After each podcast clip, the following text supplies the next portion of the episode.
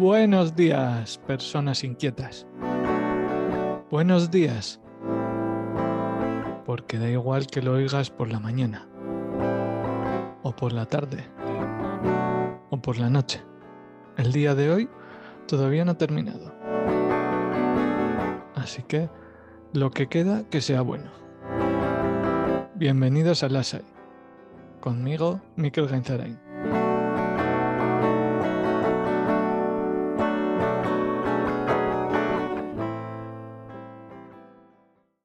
Hoy es día de reflexión.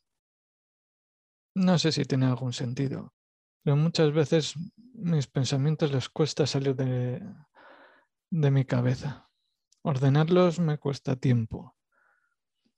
Mm, yo los veo como burbujas que van subiendo poco a poco hasta que luego explotan y pasan a formar parte de ti y formas nuevas burbujas. Bueno, primero eh, daros gracias a todos por la buena acogida de este podcast. Para mí ha sido difícil tomar la decisión de sacarlo adelante y ponerme a hablar con gente y todo eso.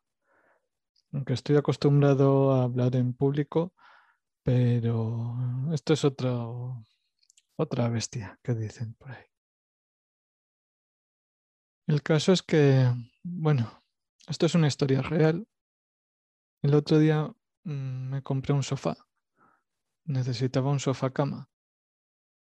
Como persona indecisa necesito eh, hacer una prospección de mercado antes de comprar nada. Tengo que ver todos los modelos, todas las marcas, a ver que, mm, las ofertas que hay por ahí, mirar en internet, mirar en la tienda.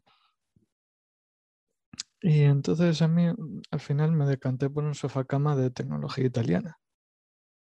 La tecnología italiana son estos sofás que, o sea, estas camas que se meten dentro del sofá o sofás que se sacan fuera de la cama.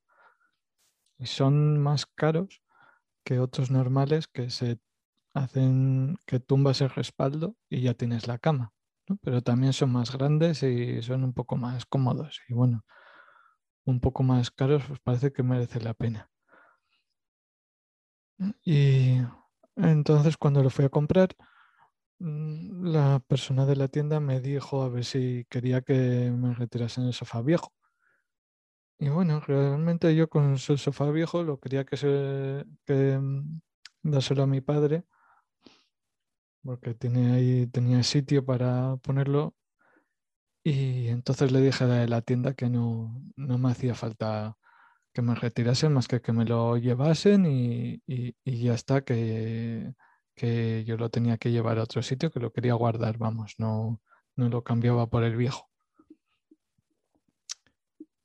Y estuve pensando y me quedé pensando y no sabía muy bien cómo, cómo llevar el sofá a casa de mi padre, porque claro, eh, había que desmontarlo, pero luego había que llevarlo en coche, no sabía si llevar el coche de mi padre, llevar mi coche, porque mi coche está en la sillita, luego no cabe, el de mi padre es un poco más alto. Bueno, estaba ayudándole vueltas. A mi padre se le da bien desmontar las cosas, pero bueno, no me podía ayudar mucho con el músculo, pero bueno, si me, si me ayuda a desmontar y tal, yo estaba dándole vueltas. Y entonces le, llamé a mi padre para ver cómo podíamos hacerlo. Y se quedó en silencio unos segundos y me dijo, oye, ¿por qué no le dices a los transportistas cuando lleguen a dejarte el sofá que lleven el sofá eh, a mi casa? Y bueno, la verdad que a mí no se me había ocurrido proponérselo a los, a los que llevaban el, el sofá porque, no sé, pues... Mm, mm, eh, lo habían estado, son, lo traen desde la tienda y tal, y no sé, me parecía como un poco eh, raro planteárselo, ¿no? Y entonces llegaron con el sofá y bueno, eh, hice caso a mi padre por una vez y les, y les dije, oye, ¿podéis llevar ahora este viejo a casa de mi padre y tal?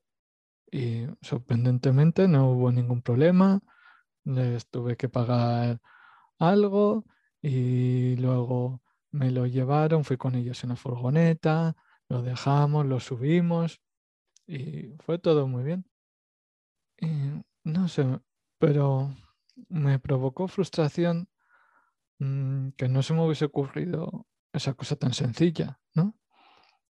Y luego pensaba que a mí me cuesta ver ese tipo oportunidades inmediatas, ¿no? No sé por qué.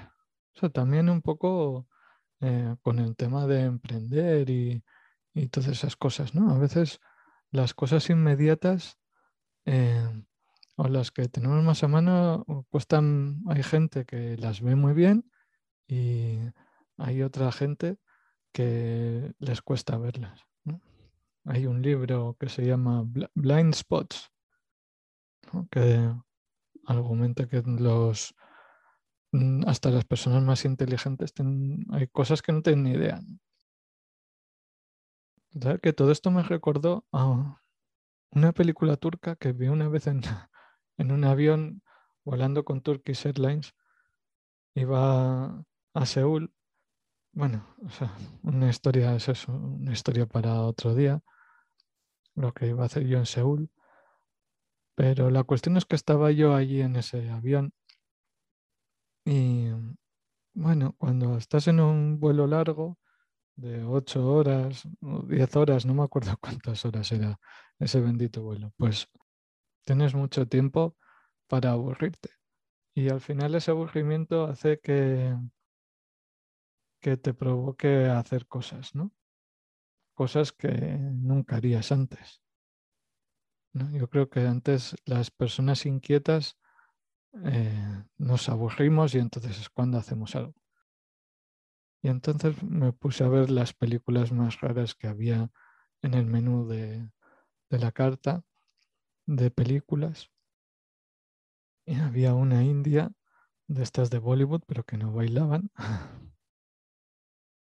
De, un, de un actor que contratan para sustituir a un mafioso que, lo habían matado, pero los de su grupo que los querían hacer ver como que no había pasado nada. Y entonces les vuelven a atacar y pierde la memoria este actor y entonces, claro, todo el mundo le dice, no, tú eres esta persona, tal. La verdad que muy entretenida y era muy interesante. Bueno, ¿de dónde iba? Sí, la película turca. Bueno, pues esta película era de un panadero en un pueblo pequeño, en la Turquía profunda, y que, bueno, su panadería, pues es la panadería de su padre también, y que, pues de estos negocios de toda la vida. Y su hijo pequeño se pone enfermo de una cosa grave, no, mm, no me acuerdo qué era, pues leucemia o una enfermedad muy grave y la cuestión es que necesitaba un montón de dinero para el tratamiento y la operación y claro, no tenía tanto dinero. Y empezó a vender cosas eh, que tenía por ahí, a ver si podía recaudar algo de dinero. Y la cosa es que en la película nunca se plantea como una acción pedir un préstamo, ¿no? que va ahí a un a donde alguien a que le presta el dinero. No sé si es la, la cultura musulmana de no prestar dinero o algo así, ¿no? Pero me pareció curioso eso. Bueno, ¿a dónde iba? El hijo mayor está estudiando marketing y empresa en la gran ciudad no me acuerdo qué ciudad, pero bueno, está estudiando marketing y empresa y le dice a su padre, tranquilo, que aquí estoy yo y yo lo voy a arreglar. Y entonces pone todo su conocimiento de marketing, de empresa que ha aprendido en la panadería. Y bueno, empiezan a elaborar panes nuevos, empiezan eh, a poner eh, flyers, eh, promociones, pintan la panadería mm, por fuera y por dentro lo preparan todo y entonces, bueno, hay una ah, hay una, hay, hay un- una fiebre panadera eh, de panitis en todo el pueblo, increíble, todo el mundo quiere comprar pan y, se compra dos o tres panes y todo el día comiendo pan y, tienen mucho éxito.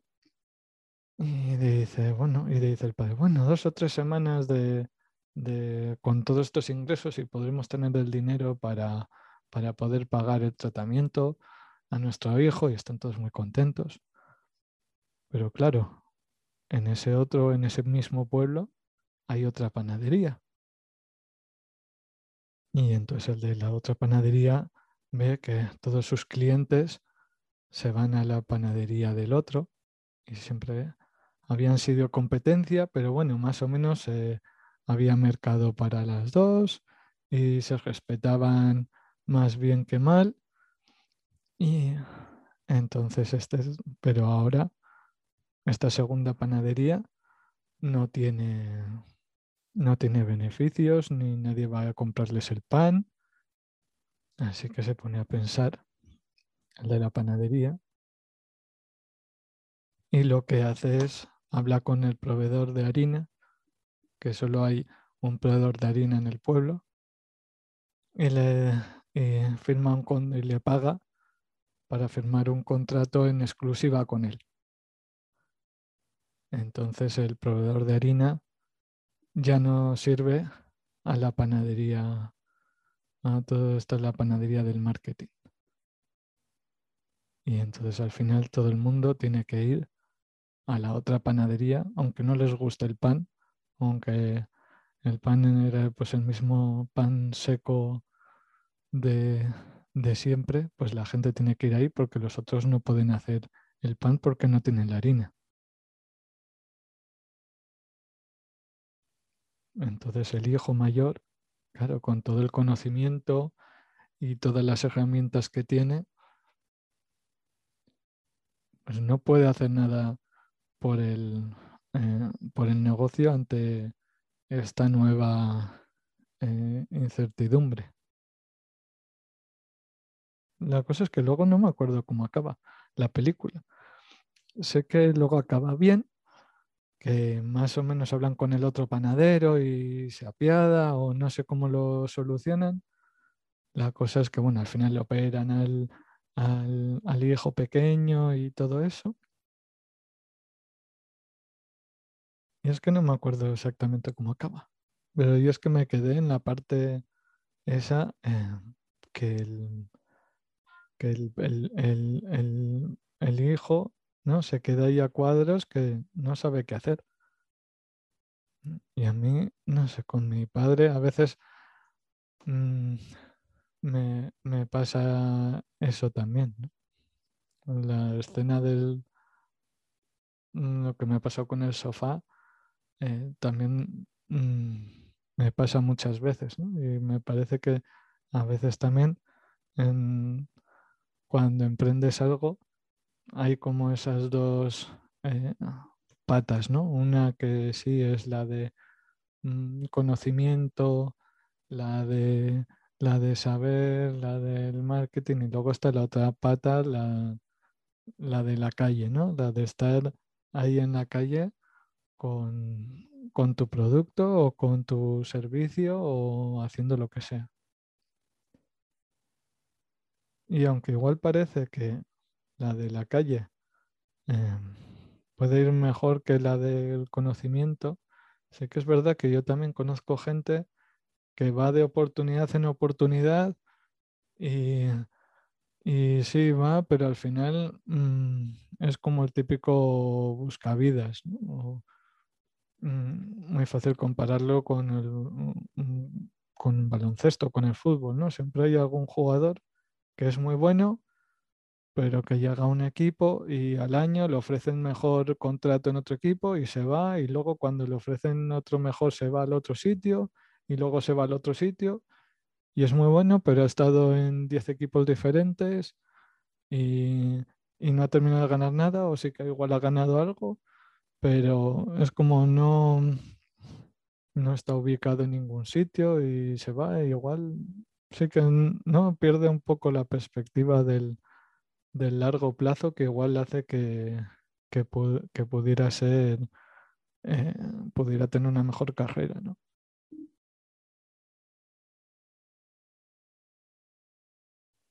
Y bueno, hasta aquí mi historia de hoy. Espero que os haya gustado y os haya gustado el formato, aunque sea yo hablando todo el tiempo.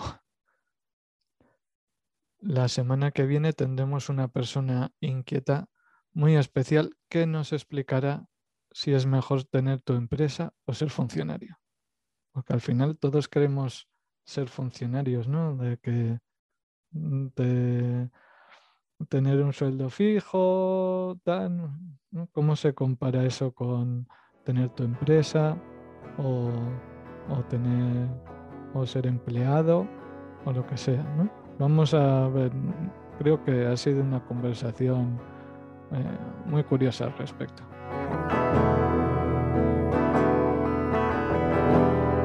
Ya sabéis, el suscríbete es el aceptar las, las cookies del podcast. Nos oímos.